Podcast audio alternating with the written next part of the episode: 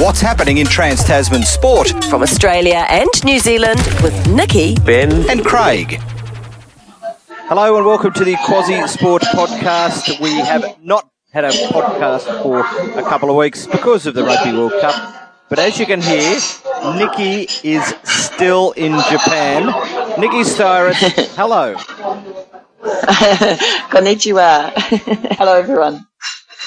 She's still there. Now, Ben is back from Japan. We talked about that in the last uh, podcast. But, Ben, I understand you might be a little bit hungover from watching the Rugby World Cup final last night.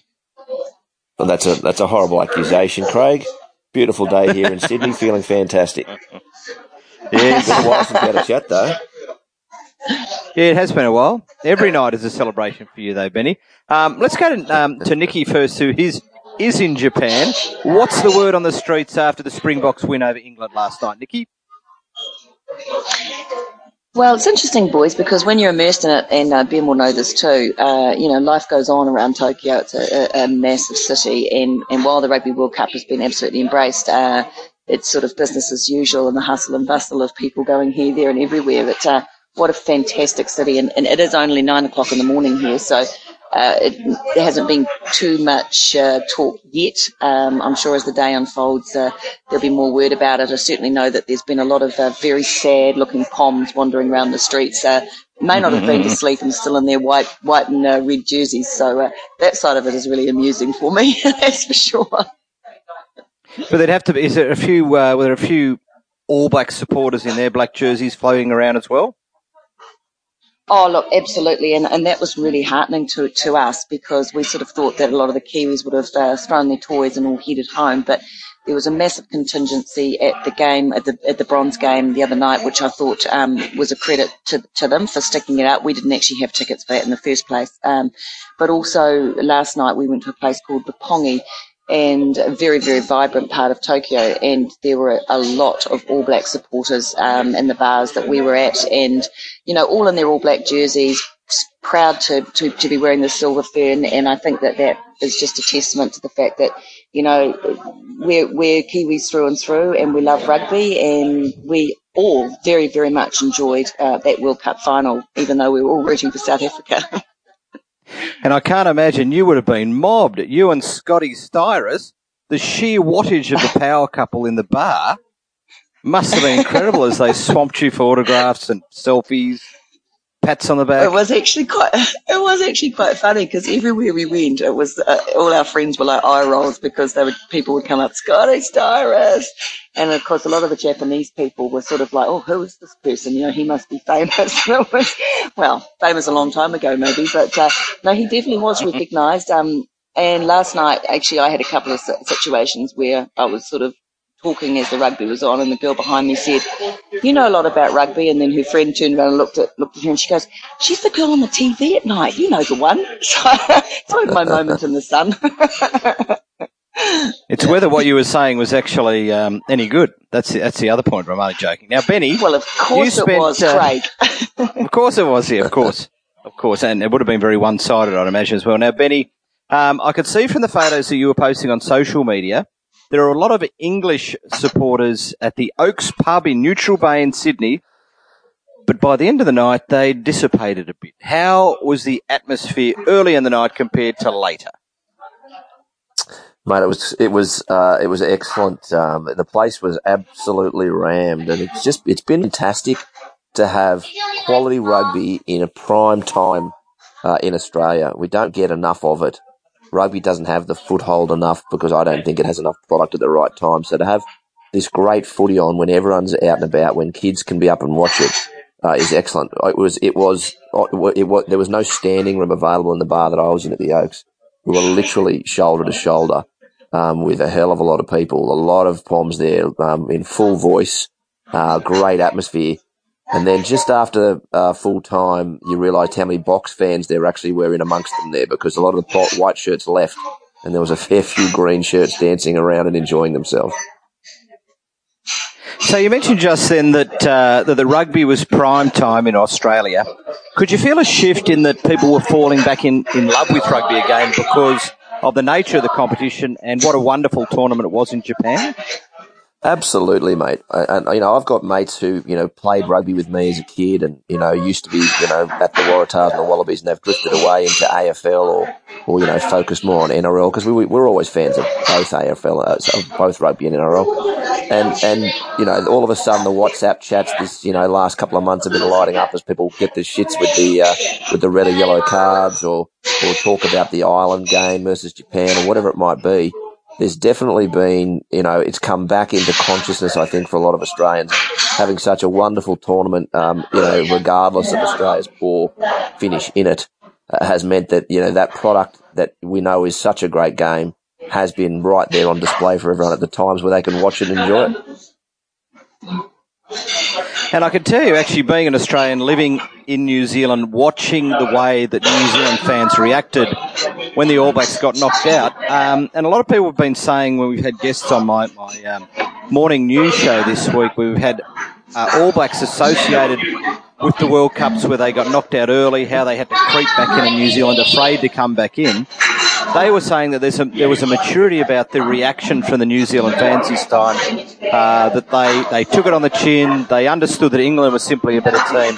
It'll be interesting to see their reaction now that the Springboks are world champions, having beaten them in the first round. Um, Nicky, when you get back, how are you expecting um, the All Blacks retiring greats to be treated? I was reading in the paper today, um, one person was saying Sonny Bill Williams won't be thought of as a great, do you think now it's just they're going to you know, shift in a new generation of rugby players? They've got a new coach coming in, a new CEO, a new captain. Is will are they? Are you expecting a new era for the All Blacks? Oh, no question. Uh, and it, I guess that was always on the cards um, with Hansen, you know, uh, retiring as the as coach and also, you know, Kieran Read at the end of his run, Sonny Bill Williams, you mentioned him. I think Sonny Bill Williams will always be considered a great, but not just of rugby, just of sport in general. I mean, he's he's been successful at one of the most successful people at code hopping and he's, he is definitely a, a, wonderful athlete. And I think that, you know, he has done himself proud in the All Black jersey. His impact off the bench has been second to none. So he will leave the sport, um, you know, on a high. Uh, it, it, remains to be seen what happens to Sonny Bill Williams now that uh, he's heading back to league, isn't he? So that will be uh, be interesting. But um, uh, look, I think it is it is a turn. It's time for them to rebuild, and perhaps they tried to show that a little bit um, in the bronze game by bringing some uh, new players in, and they will have to build now for the next four years. And I don't think there'll be much talk about the coaching uh, setup for a little bit of time yet. I think they will mull it over, and you know, perhaps the people that were in line for it might not be now after the. Um, failure of their, I guess, of their World Cup campaign. Someone like uh, Ian Foster, I mean, will he will he get the job? Uh, remains to be seen. I think he's still potentially the front runner. Who lines up as his assistants will be interesting. Um, you know, do they go with a Jamie Joseph who's had so much success with Japan, or do they go with a, a Schmidt or you know um, uh, a, a Scott Robertson? You know, it, it, that remains to be seen. I think that'll all come out in the wash over the next few months. But um, definitely a rebuilding time for the All Blacks. But I think world rugby is in a good place. And, uh, you know, England set the bar last week, South Africa set the bar last night. And I think we're going to see some fantastic international rugby going forward. One word to you, Betty, before we actually get on to the, to the final. Uh, you, we all thought Dave Rennie was a lock for uh, Wallabies coach. Do you think that's still the case? Well, look, Craig, this is the thing. This could be quite embarrassing for Rugby Australia. Now, they haven't come out officially and said anything, but they've certainly been making the noises behind the scenes. People in Rugby Australia have been talking and people and telling people that Rennie is a done deal. Now, if that is the case, uh, all well and good, but you've got to assume that no pen has been put to paper. And if all of a sudden there's a chance to do the All Blacks, you'd have to think that a Kiwi born and bred uh, or, or a Kiwi experienced coach um, will be wanting to go and and and uh, take over the All Blacks. And I think uh, to Nicky's point, it's right. It's all going to be about the package that the new coach can put together. I think in terms of their assistance for the All Blacks. So it might not be whether Rennie is the man for the job, but if Rennie gets a team together um, that that uh, you know is attractive to uh, to the All Blacks um, or to the uh, All Blacks management, that's going to be super interesting. Foster is, you know, I've been reading rumours that Foster might have Joe Schmidt on side to be part of his team, which would be very, very attractive for them. I saw on Twitter that uh, Wayne Smith's son said on Twitter that he thinks Wayne would come back and do the job with Dave Rennie. So imagine if the Dave, Dave, Rennie and Wayne Smith are getting a, a combo together. And Dave Rennie, of course, I don't think was was uh, uh, uh, didn't have a good relationship with Steve Tew, the former CEO of of uh, New Zealand Rugby, but he does have a good relationship with the guys that are in there now. So look, Australian Rugby's been talking about it, saying this is the guy behind the scenes. You know, they haven't come out with anything. They, Eddie says they haven't talked to him as well. So this could be a real kick in the teeth uh, for Australian Rugby if they were putting all their eggs in that basket. You'd hope Castle and Clyne have got themselves together in such a way that they've got a couple of options, um, or they've got it locked down. Incidentally, at work this week, we ran a poll that it just went gangbusters. We had 20,000 people jump onto it within um, 15 minutes, voting on uh, what we well, what New Zealanders wanted for their next coach, and Razor Robertson by far got the most votes. Until late in the week, Dave Rennie um, appeared as the most talked about name in that. Um, do you think that, you know the links with Eddie Jones? He says he hasn't been approached. Would you like to see him return as Wallabies coach? Yeah, look, I, I, would. I mean, he's you know he, he's fallen at the last hurdle at the World Cup there, but I, I, I honestly think he is the best coach in the world at the moment. And I think you know Steve Hansen, you know, became a great coach when he when he moved to the All Blacks. He wasn't fantastic before that. Um, well, you know, he was okay. Um, coaching the All Blacks, I think, is different to taking Japan through to taking turning England around. Um, I think that Eddie Jones is currently the best coach in the world. I think I think he wants to come back and coach Australia at some point he's a really, you know, proud and smart guy. I think he'd love to walk back in the door um, with the keys to the team that he grew up loving.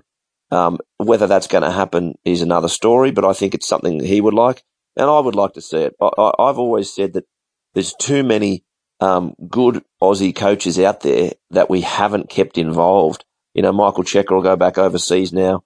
Um, Ewen McKenzie's not around. There's been too many coaches fall by the wayside in Australian rugby, and one of the things that made the All Blacks great was when was when um, Henry, Hansen, and Smith, you know, put their egos aside and brought a lot of experience and talent and nous to the All Blacks, and they built a bit of a dynasty out of it. I've said it before. Bring back Alan Jones. Alan Jones is the man to lead the Wallabies for uh, future, future. Just ask him. Let's bring Nicky back in. As you can hear, she's Nicky's sitting. I would what I'd imagine is an upmarket uh, cafe in Tokyo. So, Nicky, last let's get on to the final. What was the general word uh, from the? Uh, I would imagine the uh, New Zealand-centric bar that you watched the game in last night. Deserved winners. Oh, look, absolutely. Uh, South Africa did to England last night what England did to the All Blacks the week prior, and I don't think many people saw it coming. Uh, uh they were as blindsided as we were the week before. Uh, look, they just. Um, they just dominated in the scrums. Uh, I think the very first scrum of the game was uh, really indicative of what was to come. They smashed them in the forwards, and I, I mean, I really thought that England you know, had a very, very good, strong forward pack, but South Africa were just all over them. The energy that they brought, um, they were tactically brilliant, and they, with the do- dominating, England just couldn't generate quick ball as they had done against uh, New Zealand. And it's funny because the word was, you know, is this England squad sort of uh, the new benchmark for world rugby? You know, there was talk of that all week um, on Martin Devlin's show, and it, it, it was everyone was expecting a very tight, a tight game, but but England to dominate that. And I think what it says to me is that no, perhaps England aren't the benchmark. Perhaps it's just that the the, the, the playing field is levelled out, and any team on their day, if they go in with that right top two inches, uh, and their forwards dominate and they generate good ball for their backs, they they set the bar, and I think that's what we saw last night. And uh, there was a lot of shocked people that South Africa could pull that out because they certainly hadn't really shown it through the whole tournament. But the other thing I would say is that England, through their tournament, had to uh, pull off what four or five big wins to, to win that tournament last night, didn't they? Admittedly, the, the French game was cancelled because of the typhoon, but they had a, a, lot of number of tier one teams to beat. So for them to do it again last night might have just been a bridge too far, and, and it proved so. And people were tipping Benny that they had played their final the week before against the All Blacks. Um, but you've only got to win that last game if you make it the final. Um, what do you put the Springboks win down to? Was Eddie out coached by uh, Rassie? I d- I don't think I'd, I'd put it that way. And, uh, and just, uh, just quietly, Nicky, some of us did tip the Boks, uh, last night to get up over England. Uh, I was on the record with that. Um, look, I, I, not so much out coached, uh, which is, you know, what the one way a game can unfold, but more so, I think, um, to do with just, you know, um, Eddie knew what was coming. He knew what Rassie was clear. They knew what they were going to do. And in the end, I think what Nicky said is pro- probably more what it might be in that, that one game too far. You know, the, the Boks had, you know, generally the easier side of the draw, uh, that they went through. They had to play their big game there. They, you know, they, they smashed their way through Japan. They smashed their way through Wales and they brought a slightly more intelligent game and a bit, bit more movement and width than they had previously. They brought the game that they, you know, they, they'd used previously against the All Blacks, I think, last night. So it wasn't so much the out coaching, but the execution the, the, the Boks knew what they wanted to do. The passion, the poise, everything was there for them. And England just didn't get up compared to uh, the previous week. And I think uh, uh you can also see the impact on teams as well. The loss of Kyle Sinckler in the third minute. He's been one of their best players. He's been one of the best players in the world this year. Uh, and he, you know, getting knocked out by, you know, friendly fire and leaving the game exposed their scrum a little bit. Their, their second row, people are talking about whether the England second row weren't the scrummaging second row that might have been needed when the Boks were putting the heat on there. But to lose a, a player who's so important to them so early in the game was a tough one.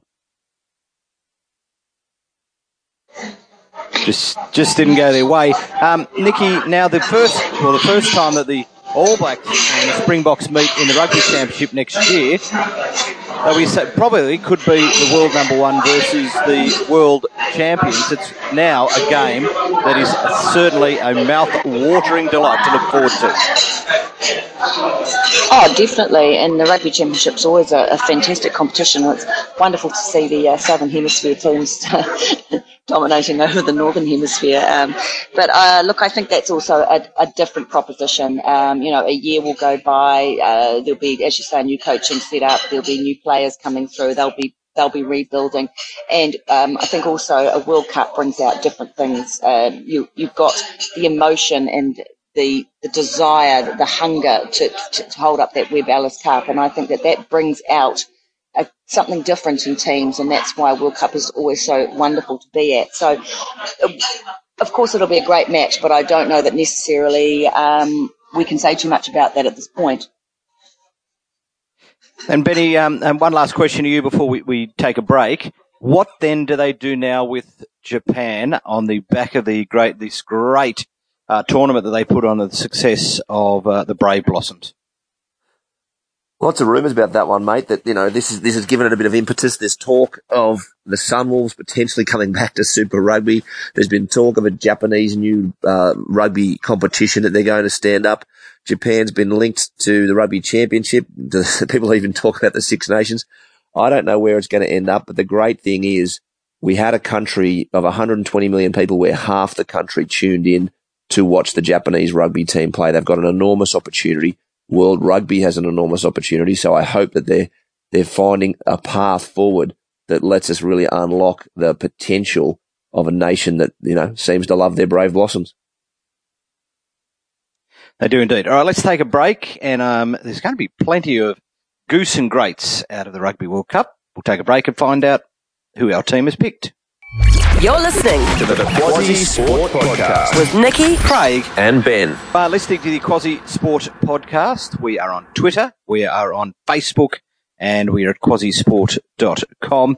You're listening to Nicky Styris, who is sitting down in an upmarket cafe in Tokyo.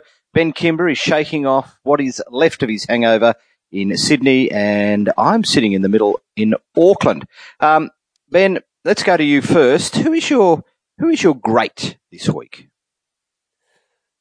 Really easy one for me this week, mate. Uh, Siya Kolisi, the Springbok captain, an absolute great of the game. He's a legend now. He's locked it in, not just for the the, the, the rugby he's put on the park, but the way that he's conducted himself off it, the calls that he made after the game, you know, and, and, you know, in hindsight, it's easy to see, but, you know, the fact that the Springboks saw themselves really playing for a nation, whereas, you know, the English were playing for English rugby fans. You really see that difference in the way that they, they finish up.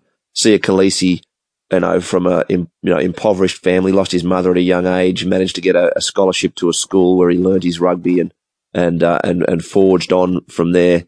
Uh, he was asked after the uh, after the game uh, if he dreamt as a child of of moments like this of, of potentially lifting the World Cup, and his answer was, "I just um, was worried about where my next meal was coming from as a child. He never thought of anything like what he has now."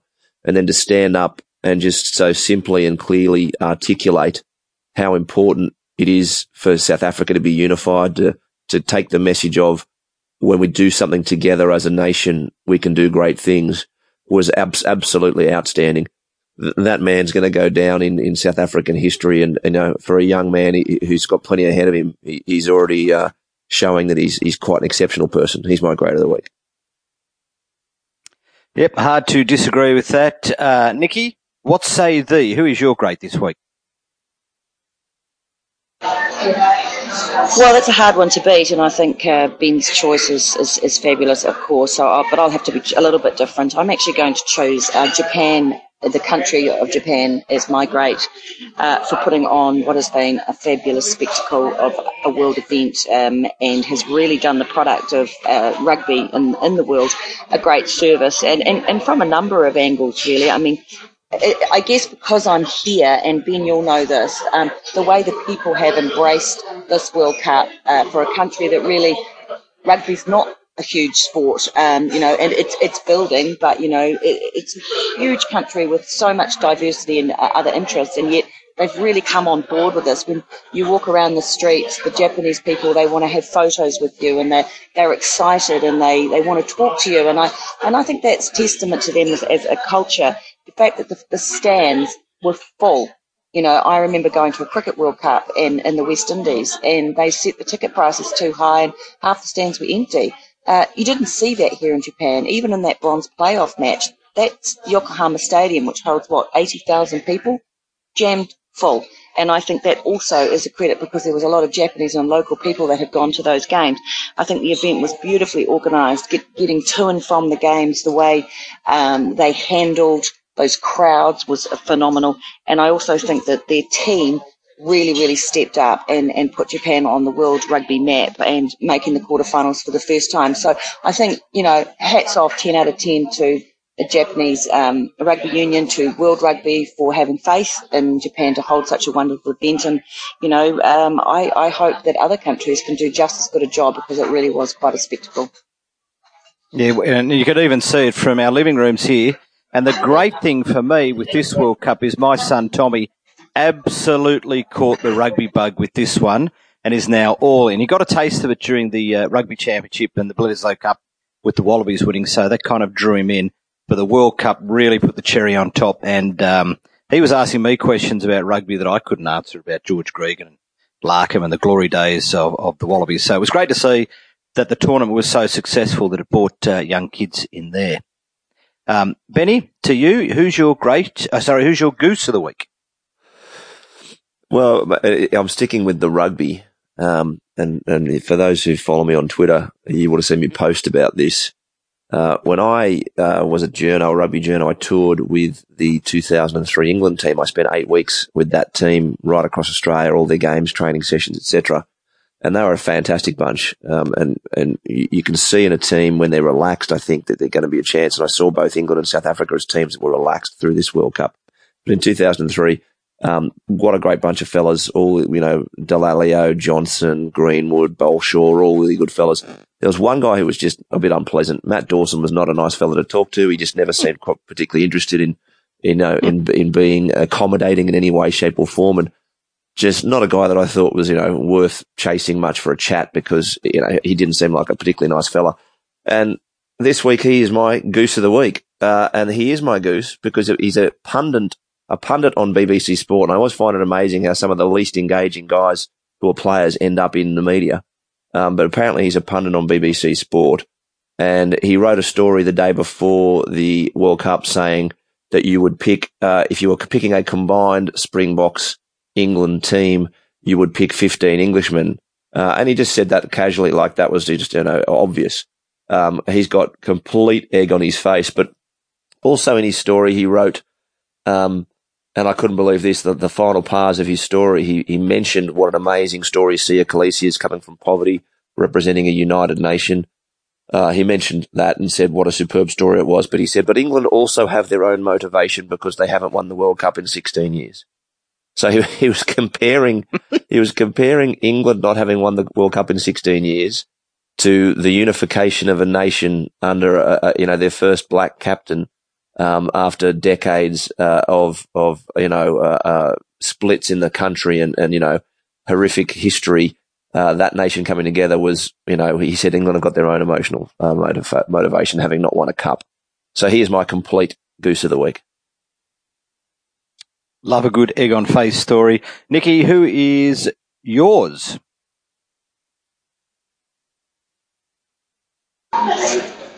Oh, hi guys. Sorry, I'm back.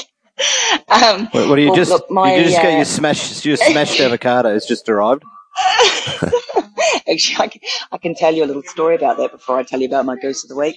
We actually went to have smashed avocado and toast at this cafe that looked quite sort of Western because, uh, you know, obviously there's a lot of Japanese food when you're here. And we sat down and it was smashed avocado and toast with egg and bacon. with all that sounds good. Well, when it came, I nearly gagged in my mouth. What they'd done is they put the, um, the avocado on the toast, but then they put the bacon cold and a raw egg on the top. not cooked. And we all sort of, we all sort of looked at it and went, oh no, oh no, no, no, no, we can't possibly eat that. Stood up. We'd already paid for it. Basically, walked out and went to the next cafe. But anyway, I've digressed. Uh, so no, sm- Ah. no smashed avocados for me this morning.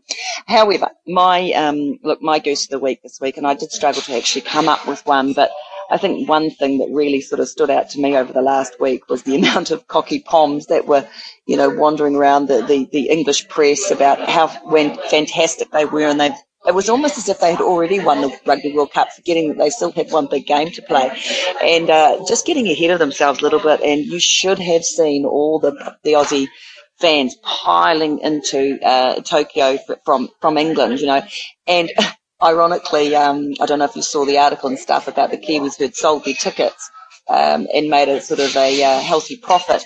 Well, we were fortunate enough to be in that same boat. We we uh, issued our tickets um, on Monday on actually on the Viagogo site, which hasn't been recommended in the past, but. Uh, we did, and we thought we'd be cheeky and put them on for a decent price. And um, lo and behold, within 12 hours, some uh, four very confident Poms, we've got more money than sense, paid paid for them. And uh, I, I can't imagine they would have been uh, enjoying their game so much last night. They were a lot of money poorer and uh, no Rugby World Cup in the bag. So uh, this week, my goose goes to all those English rugby fans who thought they had the cup before they had the cup.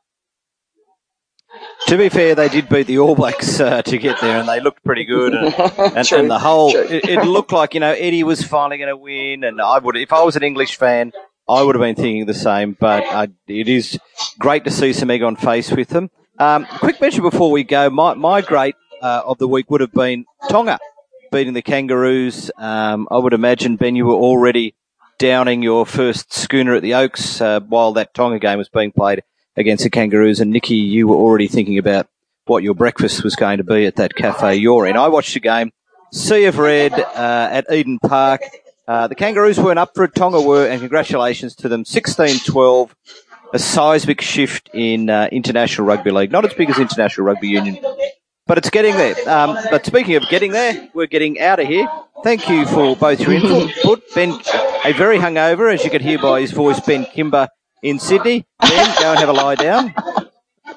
Uh, more of these accusations unfounded, Craig, unfounded.